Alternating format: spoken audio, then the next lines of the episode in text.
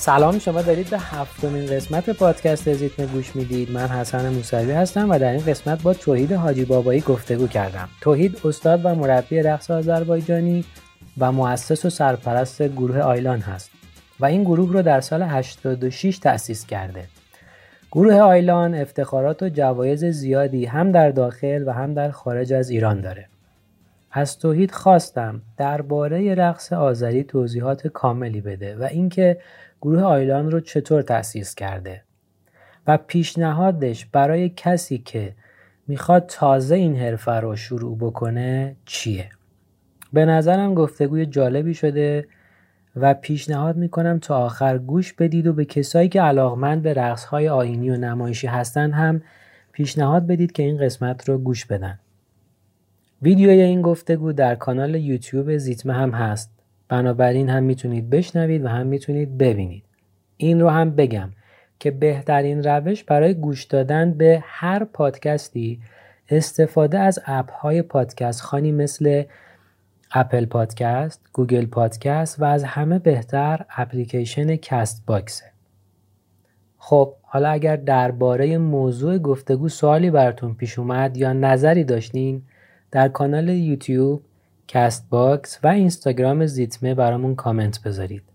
در ضمن فراموش نکنید گوش دادن به پادکست رو به دوستانتون توصیه کنید و به کسایی که دغدغه سلامتی دارن پادکست زیتمه رو هم معرفی بکنید. در آخر از حامی این قسمت فروشگاه اینترنتی نارمشک تشکر می‌کنم. بریم سراغ گفتگوی من با توحید حاجی بابایی.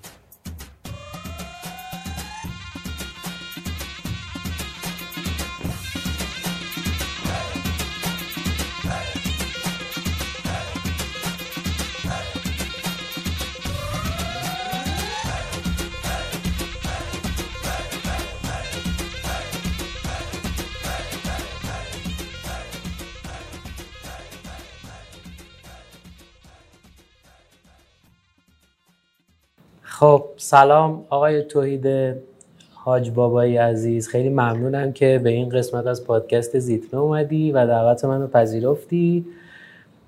مرسی از تو. منم سلام عرض می‌کنم. مرسی از شما که تشریف آوردین. قدم رنج فرمودین. من در خدمت. خواهش می‌کنم. ممنون از لطفت. با این شروع بکنم که شما وقتی داری این تمرین های سنگین رو انجام میدی و باید لبخنده همیشه باشه به لبتون. این جزو فرایند اون تمرین و چجوری بگم جزو فرایند تمرینتونه یا اینکه نه استایل شخصی شماست. ببینید بیشتر اینطوری میشه گفت که حس شخصیه. خب میمی که صورت دیگه یعنی یه رقصنده باید حس درونیش رو بتونه که توی چهرش بیاره. حالا لزوما همیشه خنده نیست یعنی خب ما یه سری رقصای جنگی داریم که اتفاقا باید خشمم داشته باشیم آره کلا اصلا رقص همیشه برای شادی نیست می‌تونه برای عذاب باشه. reaction دیگه یعنی اینم در واقع برگرفته از ریاکسی های لاتینی هست. یعنی اون عکس‌العملی که آدم می‌تونه نسبت به یک چیزی داشته باشه. بعد که می‌تونه جنگ باشه شادی باشه غصه باشه عذاب باشه یا یا یا همه چی. آ یعنی این روشی که شما توش دارید فعالیت می‌کنین که حالا خودتون توی سایتتون هم نوشته بودید رقص آیینی و آذری. این شکلیه که مدل های مختلفی از رقص داره. مثلا یک, یک روشش این که برای جنگ یک روشش برای عزاداری یک روشش برای مدل های مختلف. هر بله، کدوم هم سبک و سیاق متفاوتی داره. و نسبت به اون شما صورتتون یا چهرهتون عوض میشه دیگه ها؟ ببینید یا این, این فرآیند خودش شکل می‌گیره. بذارید اینو بگم. ما در واقع رقص آینی وقتی میگیم آینی وقتی میگیم فولکلور یعنی اینکه این یه قسمتی از زندگی مردم بوده. خب؟ الان شاید مثلا میان کلاس کلاس های آیلان میان که مثلا یه ذره فشار اجتماعی رو بتونن هندل کنن مثلا شاد باشن. یکی میاد ورزش کنه یکی میاد هنر یاد بگیره. یکی جنبه فرهنگیشو می‌بینه که بالاخره این هنر مربوط به ماست. ما باید زنده نگهش داریم. ولی خب اگه بخواید برگردیم به گذشته این یه قسمتی از زندگی بوده. یعنی مردم این کارها رو انجام می‌دادن که گرم بشن که بتونن زنده بمونن تو زمستون مثلا. می‌خوام بگم یه ضرورت زندگی بوده.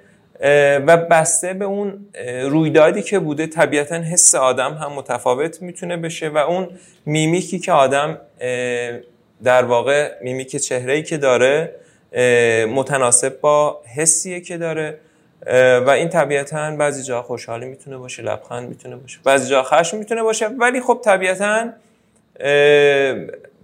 اکثرا اون چیزی که حالا ما الان روی stage ها به نمایش می‌ذاریم خوشحالیه طبیعتا.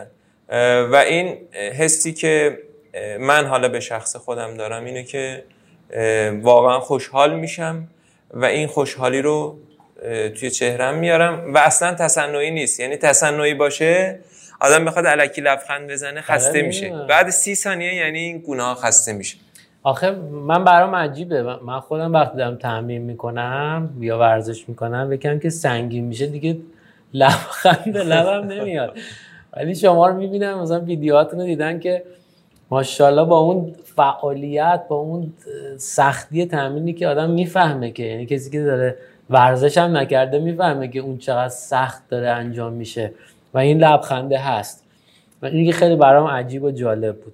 حالا این چیزی که ما توی یعنی من به شخص این بارز شده برام و دور و بر می‌بینیم رقص آذری رو من بیشتر توی شادی دیدم. یعنی اینکه آذری ها تا موسیقی شاد آذری می‌ذاری همشون سری میان وسط و اون استایل مخصوصشون رو می‌گیرن و اینها. برای همین اون چیز صحبت قبلیتون برام عجیب بود. یا تازه شنیدم که مثلا یک فرایندی داره برای جنگ یک فرایندی داره برای اینا رو میشه یه چند تاش رو مثال بزنی؟ ببینید ما اصلا رقص داریم اسمش جنگیه. یعنی اون دلاوری چیه؟ اسمش؟ جنگی. آها. رقصای گایتاقی و رقصای لزگینکا. به ترکی اسمش چیه؟ همون گایتاقی و لزگینکا. سبکش جنگی هم داریم. می‌خواستم بگم همون لزگیه که ما می‌شناسیم آره دیگه همونه. مربوط به قوم لزگینکاه. قوم های مختلف داشتیم دیگه. مثلا شما فکر کنید شاه سبنا الان مثلا توی منطقه استان مرکزی هستن. مثلا قوم ترکمه داریم که حالا گاراپاپاخ داریم توی ارومیه هستن. قوم های مختلف لزگینکا هم یه قومی بوده که حالا مثل اسم رقص ترکمه و موسیقی ترکمه که الان به جامونده از اون قوم لزگینکا هم در واقع از اون قوم به جا مونده که به اختصار حالا لزگی گفته میشه. بعد عرض شود خدمت شما که اینا خب رقصای جنگی حتی لباس هم نگاه بکنید. اصلا لباس سنتی که ما بعضا استفاده می‌کنیم دیدین بعضا بله. فشنگ داره. حالا چوبیه الان نمادینه. ولی خب این نشون میده که در واقع اون رقصی که قرار این لباس توش استفاده بشه باید رقص مردونه و جنگی و قدرتی و اینا باشه. یعنی داریم. یه چنین چیزایی که صرفا هم برای شادی نیست. ولی خب رقص های شنلیکی و رقص های شاد هم خیلی زیاده دیگه. شنلیکی یعنی شاد؟ شنلیک آره شاد دیگه. آها جالبه. بعد رقص ها توی برای آقایون و خانوما فرق می‌کنه؟ یا مثلا خانوما هم اون رقص جنگیه رو دارن؟ ببینید حالا یه ذره من می‌خوام بیسیکتر در مورد این حرفتون توضیح بدم. رقص های آینی همونطور که گفتم بر حسب نیاز انسان به وجود اومدن. همونطور که ما الان داریم به زبونی حرف می‌زنیم فارسی ترکی. این بر حسب نیازی که داشتیم یه زبونی رو به مرور به وجود آوردیم و شده این. بعد اون فولکلوره. رقص آینی هم فولکلوره. یعنی از دل مردم از دل روستاها اومده بیرون و به مرور بالاخره آدم های مختلف روش تاثیر گذاشتن. یه مردم یه تاریخی روش تاثیر گذاشته که شده در واقع. این رقصی که حالا رسیده به این مرحله توی حالت بیسیکش آقا و خانم خیلی تفکیک جنسیتی نداشته. بیس رقص ها همه رقص رقص های فولکلور دنیا اینه که همه نفرات یا کمر هم دیگر می‌گیرن یا دست هم دیگر می‌گیرن شونه هم دیگر می‌گیرن. بعد که بهش شاید توی, توی ترکی بهش میگیم یالی. بعد به مرور خب رقص ها پیش رفته با مثلا فیلد های ورزشی با رقص باله. با علمایی که اومده در واقع شده. آره در آمیخته شده مودیفای شده طبیعتا بسته به آناتومی خانوم آقا تفکیکتر شده و حالا رقص های سولویی تر مثلا اون رقص هایی که گروهی نباشه دست به دست, به دست هم باشن بعد رقص های سولویی به وجود اومده و وقتی رقص های سولویی به وجود میاد طبیعتا آناتومی آقا با خانوم فرق داره و در واقع در اون راستا هم پیش میریم و توی رقص آذربایجانی اینطوریه. یعنی ما کتیبه داریم هزاران سال قدمت داره. ولی خب شما نمی‌تونی بگی که مثلا توی هزار سال پیش رقص آقایون و خانم قطعا با هم فرق داشته ولی الان فرق داره. اینطوری. بسیار عالی. حالا یکم برگردم به اینکه شما اصلا چی شد که اومدی و این رشته رو انتخاب کردی؟ توی وبسایتت دیدم که نوشته بودی دانشگاه تو دانشگاه رشته مهندسی خوندی. این یک رشته خانوادگی بود یا اینکه نه یه علاقه شخصی بود اتفاقی پیش اومد؟ چی شد که تا اینجا اومدی الان؟ خب ببینید من بحث رقص و درسم موازی پیش اومده. یعنی اینطوری نبوده که یه جایی یه چیزی رو بذارم کنار برم دنبال اون یکی. از بچگی علاقه به فیلدهای ورزشی و هنری و فرهنگی داشتم. خب به صورت موازی درسم هم میخوندم تو اون راستا هم فعالیت می‌کردم. بعد من لیسانسم هم حالا قبل سال 86 کسن تهران نبودم تبریز بودم. بعدش که تهران اومدم دانشگاه امیر کبیر قبول شده مهندسی خوندم مهندسی پلیمر خوندم. فوقم هم دانشگاه تهران خوندم. و به صورت موازی پیش رفت. یعنی از سال همون 86 یعنی تو تبریز شروع کردی این رشته رو؟ بله. توی تبریز خب از بچگی دیگه شروع کرده بودم. از سال 86 گروه آیلان تأسیس کردم. که یعنی کی اومدی تهران؟ 86 اومدی تهران رو تأسیس کردی آیلان حالا یه ذره بعدش. آها. خب قبلش فعال بودم دیگه. بعد یعنی همزمان که شما دانشگاه قبول شدی و اومدی تهران من قبلش به خاطر به خاطر دانشگاه اومدی تهران؟ به خاطر دانشگاه اومدم. خب. قبلش هم خب فعالیت داشتم میگم از بچگی فعالیت داشتم و بعد اینکه تهران اومدم خب باز هم درسم بود هم گروه آیلان بود که حالا به مرور دیگه بیشتر من فیلد تخصصیم شد گروه آیلان و افتخارات داخلی و بین المللی زیادی که آره افتخاراتتون که زیاده. حالا چند تا که خیلی برای خود چون خیلی زیاده الان نمی‌خوام همه رو بگیم. اون چند تایی که خیلی برای خودت بولده اونها رو بگو که بدونن دوستان شنوندم خب ما هفت جایزه اول داریم. هفت کاپ جایزه اولی داریم. یه دونه دومی یه دونه سومی. خب من همشو دوست دارم. خب پاریس خیلی خوب بود. بعد جشنواره سن پترزبورگ رو خیلی دوست داشتم. وارنای بلغارستان. توی همه اینا اول شدیم. وین رو و پراگ رو خیلی دوست داشتم. اینا اول شدیم. بعد خیلی بود بودن اینا. بعد رقبا خیلی در واقع قوی بودن. و خیلی جالبه توی جشنواره های فولکلور هر کی با رقص آینی خودش میاد. یعنی شما مثلا مکزیک رو می‌بینی با رقص آینی خودش میاد. مثلا اندونزی میاد با رقص آینی خاص خودش. خیلی جالبه مثلا اندونزی مدلش طوریه که روزانو میشینن کلا بلند نمیشن. اکثرا اینطوریه حالا. بعد کلا کار گروهیشون تو این قالبه اکثرا نشسته است. بعد ولی خب رقص ما خیلی جنب و جوش داره. واقعا یه فیلد سنگین ورزشیه و این باعث میشه که خیلی پسندیده میشه توی سطح بین المللی. ما کنسرت های مختلفی که توی کشورهای مختلف داشتیم حالا به صورت موازی کشورهای دیگه و ملت های دیگه هم بودن. کار ما حالا به هر حال ما هم تمرین کردیم کار گروهیمون خوب بوده ولی پتانسیل رقص آذربایجانی رو نشون میده که چقدر بالاست و دوست داشته شده همه جا. هر جایی ما کنسرت داشتیم واقعا دوست داشته شده. برای کسایی که بار اول شاید می‌بینن اینو.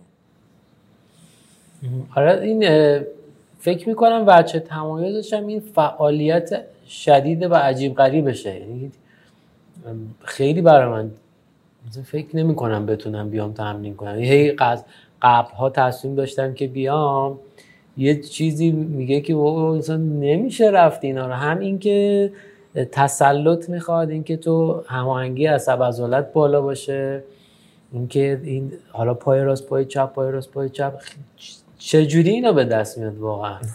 خیلی سخته مثلا ما تمرین ساده انجام میدیم. مثلا میگم آقا دست راست جلو سر کلاس. پای چپ عقب. خیلی مثلا تو سه چهار جلسه طول می‌کشه این دست راست پای چپش رو بتونه پیدا بکنه. ولی توی این رقص مثلا من خیلی سعی کردم. خونه خانومم آذریه تلاش می‌کنه به من یاد بده. هی میگه پای راست پای چپ. واقعا نمی‌تونم. با اینکه ورزش کردم و اینها ولی نمیشه. و این وقتی هم تازه میره رو صحنه خیلی عجیب غریب تر میشه. چون من تجربه مثلا تمرین پیلاتس زنده تلویزیونی داشتم. آدم از استرس نمی‌دونه باید چی کار بکنه. تمرین درست بریم هماهنگ بریم فلان اینا. ولی این دیگه خیلی چی, چی, چی باعث میشه که این اتفاق بیفته؟ همین تمرین و ممارست و اینها. دقیقا دیگه پشکار می‌خواد. ببینید حالا خودتونم ورزشکارید می‌دونید. توی بحث ورزشی شما اینکه یه مقدار آمادگی قبلی داشته باشی هم از نظر حالا حوازی ازولانی استقامتی هم بحث همانگی از عصب باعث میشه که خب سریعتر رشد کنی بعد رشد کردن باعث میشه که آدم همانگی از عصب بشه. یعنی دو طرف است رابطه. و طبیعتا با پشکار با تمرین بیشتر. آخه اینطوری نیست که ما بگیم که نفر اومد ما الان انتظار داریم که سه چهار تا هندونه رو برداره. نه بله. دیگه به مرور دیگه. یعنی ما از سطح مقدماتی شروع می‌کنیم هنرجوها رو پرورش میدیم. آخر هر دوره امتحان می‌گیریم. هنرجویی که پاس کرد میره دوره بالاتر. بعد هی طی این فرایند هنرجو و ورزشکار ما هم از نظر بدنی قوی تر میشه هم از نظر ذهنی و تسلط به حرکات. بعد اینطوری میشه که خب طبیعتا بعد شاید سه چهار سال یه نفری که خوب کار کرده باشه میگیم که شما الان می‌تونی با گروه در قالب فعالیت گروهی بیای رو استیج.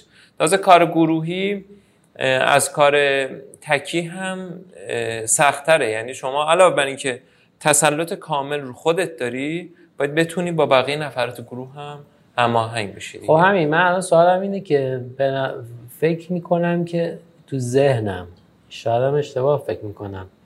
این شکلی که انگار که مثلا باید یک پتانسیال ذاتی داشته باشی و بیای این سری تمرینات رو انجام بدی یا نه. مثلا یکی که اصلا این خیلی هم ورزش نکرده و اینها راحت می‌تونه انجامش بده. باز تو این ممارسته می‌تونه بهش برسه به این. بذارید اینطوری بگم. اولی که حالا یعنی مثلا می‌دونی سوالم این جنسی بگم. آره. یکی میاد سر کلاس من مثلا تو دو جلسه می‌فهمم که این نمیشه دیگه. ازش چیزی در نمیاد. ولی مثلا یکی یه جلسه میاد دیگه این الان از توش یه چیزی آره. در میاد. ساده گفتم این شکلی بگم. من یه چیزی اولش حالا بگم بعد وارد دقیقا جواب این سوال شما بشم. بعضیا خیلی ها زنگ می‌زنم می‌پرسن که ما ترک نیستیم میشه یاد بگیریم؟ آه این خود من همین من, من, من میگم چی بیام کجا. اصلا ربطی نداره. یه هنر یه ورزشه مثلا فیلدای همین پیلاتس. مگه ربطی داره که مثلا طرف کجایی باشه که بیاد؟ یه ورزشی یه هنر. پس اصلا ربطی نداره. خب اونی که میگه من ورزشکار نیستم. حالا یه سوال مشابهه دیگه. می‌تونم بیام کار کنم؟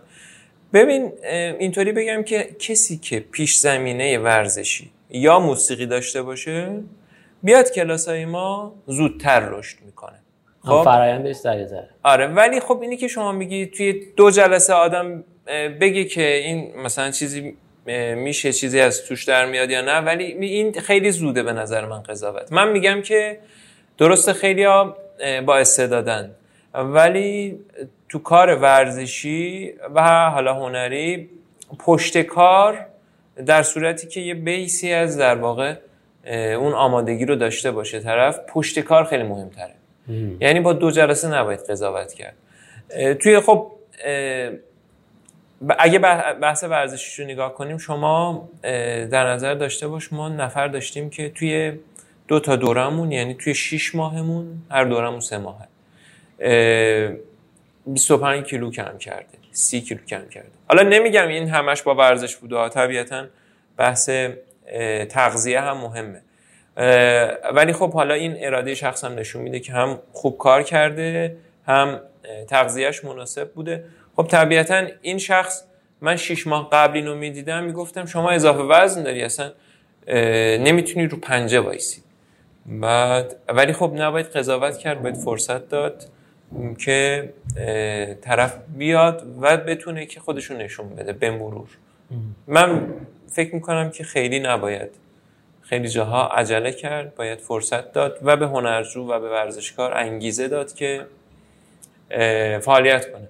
به هر حال شما توی ورزش های حرفه هم بخوای نگاه کنی اینطوری نیست که همه برن المپیک قهرمان شن. خیلی هم میان که خودشون لذت ببرن. یعنی اصلا ورزش همگانی مفهومش اینه. ولی خب تو سطح حرفه‌ای اون موقع دیگه یه مقدار حالا تعریف ها متفاوت میشه. ما هم توی سطح حرفه‌ایمون یه سری انتظارهای خیلی بالاتر داریم. ولی خب خیلی که میان کلاس های ما میان که خودشون لذت ببرن از ورزش کردن از یادگیری هنر. بسیار. یکم باز برگردم عقب. اون سوالم که چی شد اصلا از دانشگاه مهندسی بعد اینجا؟ و اینکه ببین گروه جمع کردن خیلی سخته. این, این همه آدم رو جمع کردن و تمرین دادن و با این نظم و انضباط و اینهایی که من از کار شما دیدم کار سخته. یعنی من خودم شاید ما الان مثلا از عید به این طرف از کرونا من کرونا شد باشگاه ها رو تقریبا کلاس های حضور رو تعطیل کردم می‌رفتم میدویدم و اینها. تو این دویدنه بعد عید تا حالا شاید من ده نفر تونستم جمع کنم. پنج شنبه با من بیان بریم بدویم ولی تو رو دیدم که این همه آدم رو جمع کردی. حالا خب طبیعتا یه سریاشون میرن ریزش داره ولی خیلی کار سختیه این کار. این از پیشینه مهندسیه یا یه, چیز یه چیز دیگه است. چه جوری اینا رو جمع می‌کنی و میبریشون؟ فیلم می‌گیری میاری میبریشون کشورهای دیگه؟ این همه رفتین اومدین اینا چطور اتفاق میفته می‌خوام بگی که مثلا یکی که تجربه نداره و مثل من حالا من نتونسته ده نفرم با خودش همراه کنه یاد بگیرم. خب اینو بگم که حالا ما گروهمون ما نه تنها کلیپ ما اجرای 50 60 نفر هم داشتیم توی جشنواره های همین تهران. بعد و واقعا حالا مدیریتش سخته. ولی خب نمی‌دونم شاید یه مقدارش برمیگرده به این من دانشگاه هایی که درس خوندم و خیلی دوست داشتم. میگم که شاید یه مقدار اون بحث مدیریتیش برمیگرده به اونا. ولی حس حسم اینه که من شاگردمو دوست دارم دوست هم دارن. یعنی شاید بیس قضیه اینه. نمی‌دونم. بابا منم شاگردمو دوست دارم. شاید اونا من دوست ندارن. حالا ما که به شما جسارت نکردیم ولی حس می‌کنم که اون رابطه دو طرف است دیگه. چون کسی که لذت نبره فعالیت هم نمی‌کنه که. بعد اون موقع حالا اجراهای پرتعداد و اینا پیش نمیاد. خب الان این رشته ای که شما داری فعالیت می‌کنید تو ایران که متولی رسمی نداره. نه دیگه ولی یعنی امیدوارم واقعا داشته باشه. مؤسسه ای انجمنی نه نه زیر هیچ. ولی باید داشته باشه. یعنی الان فعالیتتون به شکلی راحت بخوام بگم غیر قانونیه یا قانونیه؟ کاری ندارن نه غیر قانونی که نیست. ما ولی توجهی هم نمی‌کنه ما توی برنامه خارجی که داشتیم اومدن از سفارت ایران به هر حال وقتی حالا توی مراحل فاینال رسیدیم و اومدن و تشویقمون کردن. به هر حال رسانه ها چاپ کردن. ما به هر حال تلویزیون ایران اجرا داشتیم. این قانونی بودن کار رو نشون میده. ما اصلا مجوز داریم از وزارت ارشاد. بعد ولی خب حمایته نیست. یعنی به نظر من باید این field واقعا حمایت بشه. شما هم از نظر فرهنگیش رو نگاه کنی که مثلا وقتی گفته میشه که ما این با تهاجم فرهنگی مقابله کنیم. خب این بهترین وسیله است دیگه. چی می‌خوایم ما؟ یه field هنری ورزشی فرهنگی مربوط به خود ماست. اصلا باید از همین حمایت کرد. نمی‌دونم شاید مثلا شناخته نشده خیلی که اتفاق نمیفته خب صرفا اسم اینکه رقص روش گذاشته میشه ما بیایم بگیم که نه دیگه این بذاریمش کنار نه اینطوری نیست. شما من توضیح دادم. رقص کلمه که از ریاکشن اومده اون از ریاکسیا اومده. یعنی اصلا صرفا موزیک نیست. شما می‌تونی با صدای طبیعت عکس عمل داشته باشی. خب؟ اینکه صرفا به خاطر این قضیه اینو بذاریم کنار. منطقی نیست. به نظر من قشنگ باید حمایت بشه. بعد جوانای مملکت برن سمتش. بچه ها رو به سمتش سوق بدیم. بعد که هم به هر حال نشاط اجتماعی هم سلامت روانی جامعه است هم فرهنگ خودمونه ورزش هنر همه چی هست. ایشالله که در آینده بشه که بیشتر ساپورت بشه این قضیه. یعنی اصلا ساپورت بشه. ساپورت بشه قضیه از طرف حکومتمون. خب. حالا سوالم اینه که سوال بعدیم اینه که تو مثلا کشورهای اطراف هم مثل ما یا بیشتر از ما بهش پرداخته میشه یا اصلا یه شکل دیگه است یا اونها فستیوال های خاصی دارن راحت تر از ما هن. اینا چه جوری هن؟ ببینید ما رقص آذربایجانی در واقع بخشی از رقص های منطقه قفقاز دیگه خب بعد و این طبیعتا بین کشورهای روسیه و ترکیه و بعد ایران و گرجستان و آذربایجان اینا مشترکه و همه دارن روش کار می‌کنن. حالا میشه گفت بعضی کشورها خب بیشتر سرمایه گذاری می‌کنن و نتیجهش هم می‌گیرن. مثلا شما فکر کن روسیه البته خب طبیعتا روسیه فقط این رقص رو نداره. فقط این رقص در مورد رقص های فولکلور خب خیلی کشور بزرگیه. ولی خب تو این زمین هم خیلی فعاله. بعد ماها هم خب طبیعتا تو ایران فعالیم. ولی خب اونا سرمایه گذاری دولتی می‌کنن روی این قضیه. یعنی گروه دولتی دارن گروه ملی دارن. بعد ایشالا تو ایران هم یه زمانی برسه که ما هم اینطوری گروه ملی داشته باشیم. و رسمی. و رسمی و سالن هایی که دولت در اختیار گروهش بذاره برای تمرین. و تو این کشورها این هنرمندا در واقع کارمندن کارمند دولتن. اینطوریه. ولی خب ما تو ایران بیشتر عشقی کار می‌کنیم دیگه. یعنی عشق داریم به این قضیه. یعنی نفر میره کار می‌کنه میاد تو این زمینه هزینه هم می‌کنه. خب؟ من البته به این معتقدم که کاری که دلی باشه آدم کلا بیشتر نتیجه می‌گیره. بعد ولی خب حالا یه مقدار فشارش هم زیاد میشه دیگه. طبیعتا مثلا مخصوصا تو این شرایط الان ایران که هم بحث کرونا هم بحث تورم خیلی شدیده. واقعا خب فشار میاد. بی. کسی که حتی بخواد دلی هم کار بکنه خب فشار میاد دیگه. بعد ولی خب حالا اینی که پرسیدین کشورهای مختلف آره فعالن. کشورهای مختلفی که بهتون گفتم اونا هم تو این زمینه خوب فعالن و توی جشنواره های خارجی ما تیمای کشورهای مختلف رو در واقع داریم اجراهای اونا رو هم می‌بینیم باشون رقابت می‌کنیم و.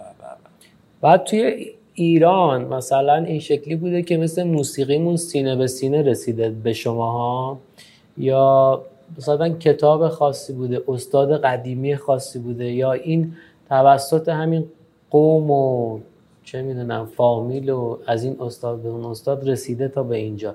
یه همچین چیزی داشته؟ دقیقا بحث, بحث فولکلور اینه دیگه. قطعا بیس قضیه سینه به سینه است. خب؟ ولی خب وقتی میگیم که توی مثلا چند صد سال اخیر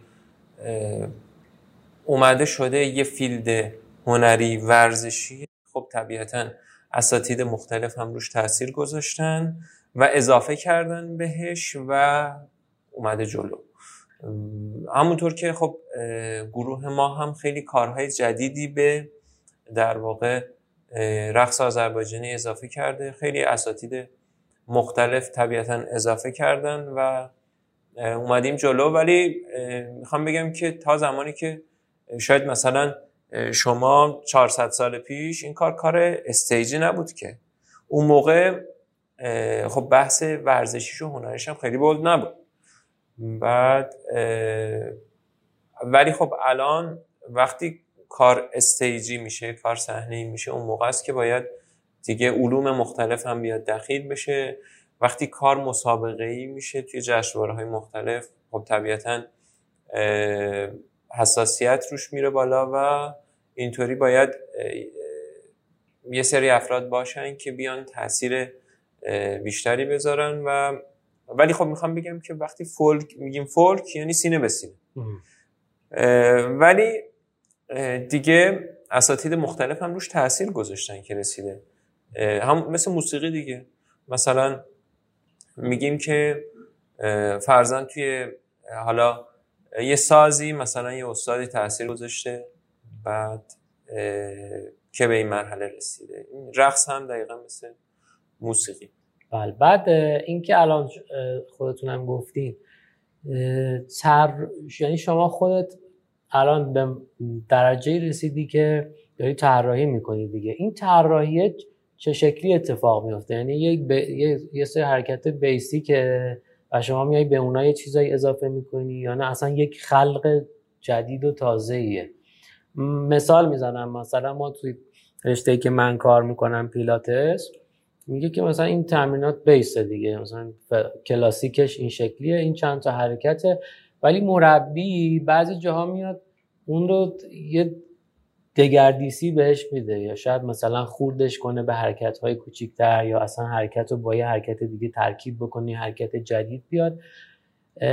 می‌خوام بدونم این چه, چه اتفاقی میفته وقتی داریم طراحی رقص می‌کنیم ببینید خب این خیلی بحثش پیچیده است. ما یه چیزی میشه گفت که استایل مشخصه. خب؟ یعنی مثلا توی رقص آذربایجانی استایل دیگه اینه. خب نمی‌تونی بگی که من می‌خوام اینطوری وایسم. خب؟, خب. این استایل مشخصه. مثل خب همین ورزش ها که استایل بیسش مشخص ولی دیگه بحث حرکات بیسیک ترکیب حرکات کورگرافی رقص بعد این دیگه بحثای هی بیشتر بیشترش میشه و کار گروهی و کار استیجی مراحل بعدیش میشه که حالا توش انتخاب موسیقی خوب هم دخیله که مثلا موسیقی خوب انتخاب کنی.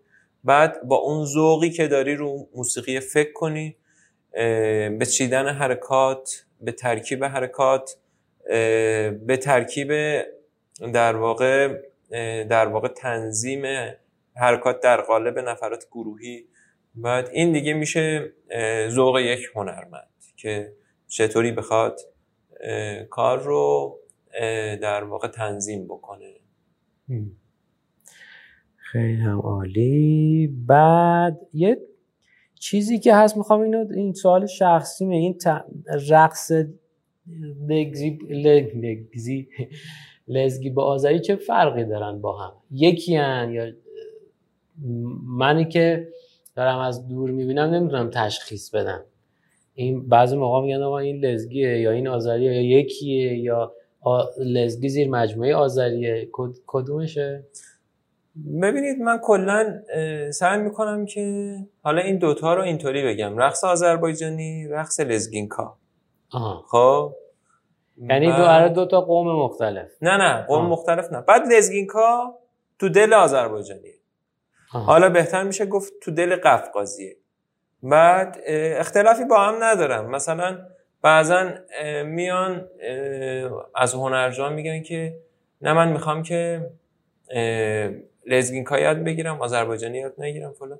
اینا دیگه بیسشون یکیه. لزگینکا هم تو دل آذربایجانیه و ما در واقع یک نوع رقص آذربایجانی میشه گفت و حالا کلیتر گفتم یه نوع رقص قفقازی. ما توی ترمایی که داریم بعد همه اینا رو به مرور کار می‌کنیم با هنرجو. یعنی رقصایی که مثلا یالی فولکتر رقصایی که شنلیکی بیشتر برای عروسی رقصایی که جنگیه بعد مثل لزگینگ ها و حالا بیشتر آمادگی جسمانی می‌خواد و اینا. به مرور همه اینا کار میشه ولی در واقع ما در اصل گروه رقص آذربایجانی آیلان هستیم. بعد اینا تو دل اینه. اینطوری میشه گفت. یعنی اینجوری خیلی قابل تفکیک نیست که بگی این لزگیه یا این آذریه؟ نه لز... ببینید شما آذربایجانی رو آذربایجانی یه قوم نیست که. خودش هزار تا قومه. خب. لزگینکا یه قومه. خب. من بهتون گفتم که شما فکر کن آذربایجانی قوم تریکمه هم داره گاراپاپاخ هم داره شاه هم داره داره داره انواع مختلف. بعد اینطوری یعنی لزگینکا هم یه قومه. آها اوکی.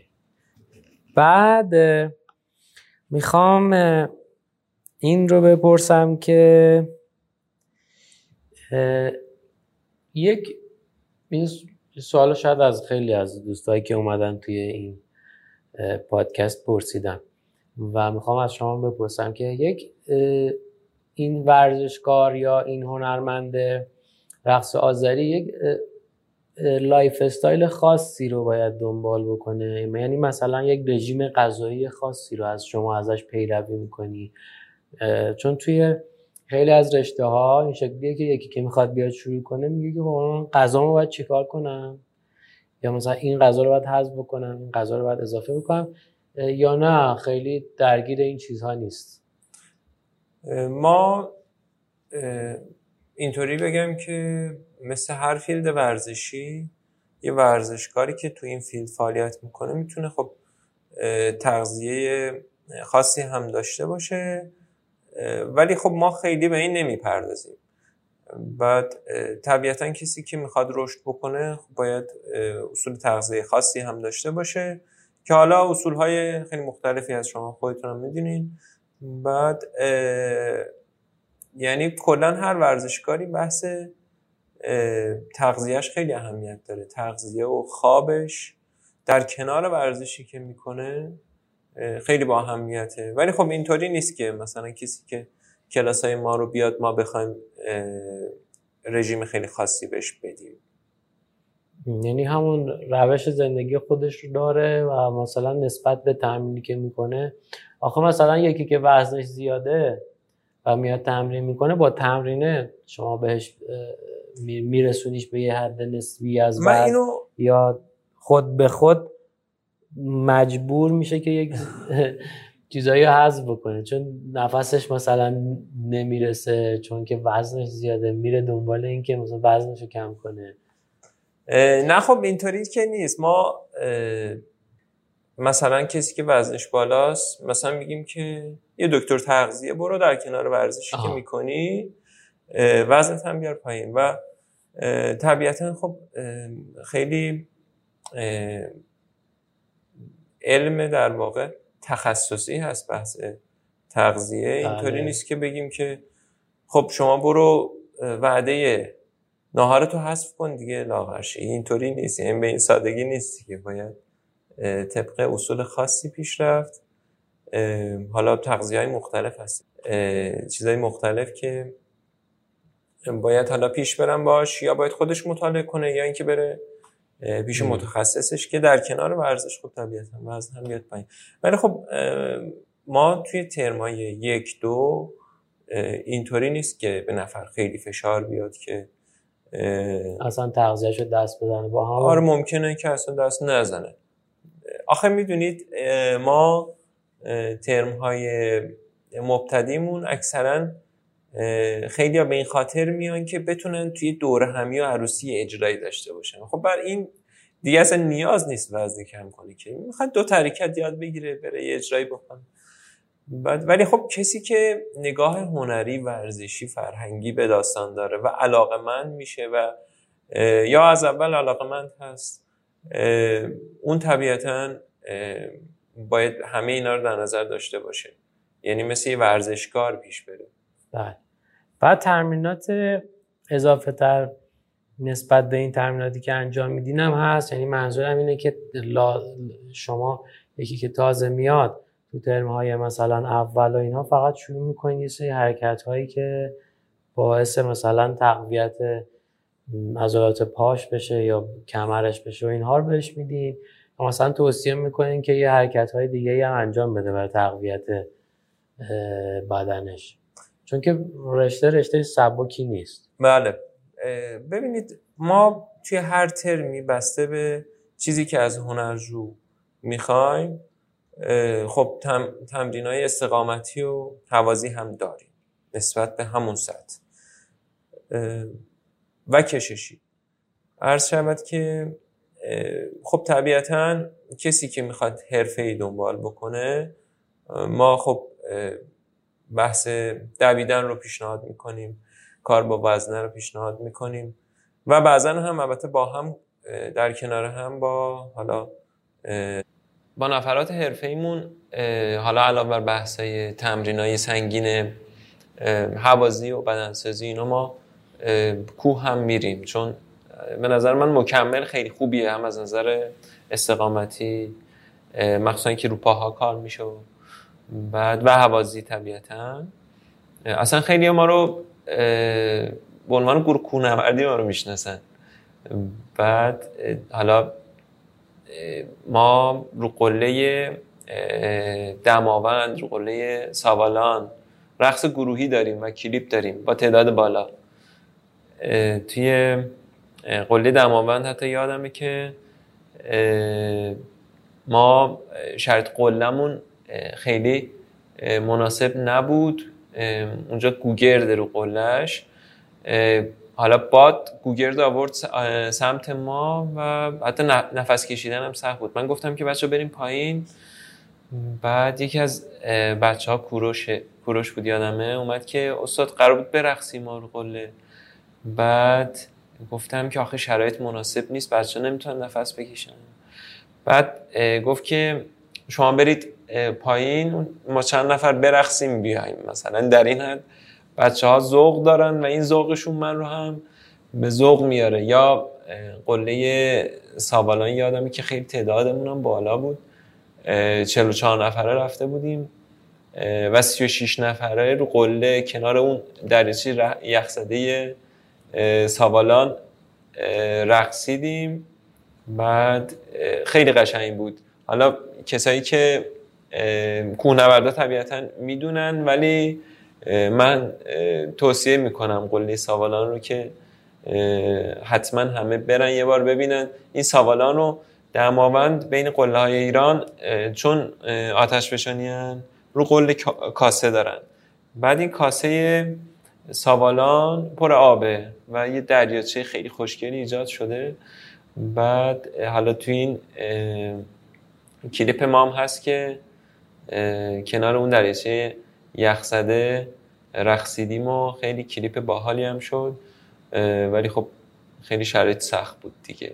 ولی خب ما حالا طبیعت های مختلف جای مختلف ایران که میریم کلیپ معمولا از خودمون سعی می‌کنیم که یه یادگاری داشته باشیم.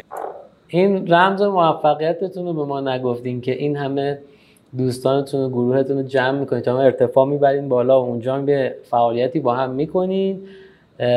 چه جوری این کار می‌کنی؟ من ده نفر رو نمی‌تونم تو وسط تهران جمع کنم دوره هم با هم یه بوداییم خب من فقط می‌تونم بگم که بچه های آیلان واقعا با عشق و با ذوق همین.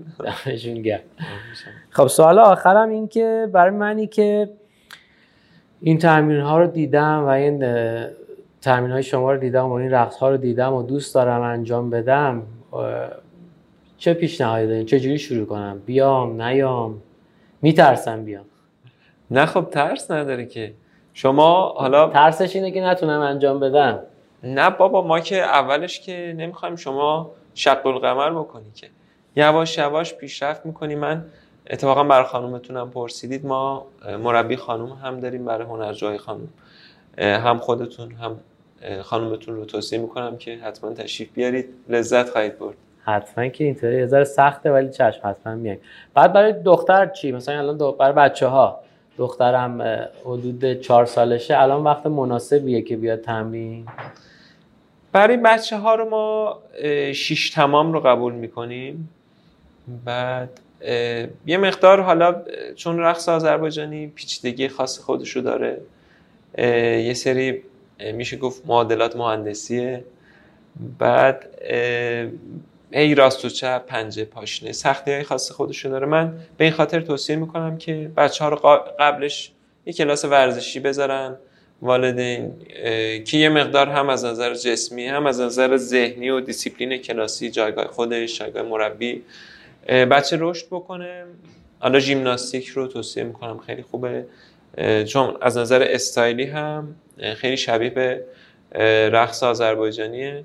بعد حالا بعد از شیش ما می‌تونیم در خدمت بچه های عزیز هم باشیم. اتفاقا ما خیلی رو زمینه خردسال که آینده سازای در واقع مملکتا خیلی تمرکز داریم و خیلی هم با دقت روشون کار می‌کنیم و سرمایه گذاری می‌کنیم حالا در مورد بچه ها هم دختر بچه ها طبیعتا رشد جسمی و ذهنی سریعتری نسبت به پسرها دارن.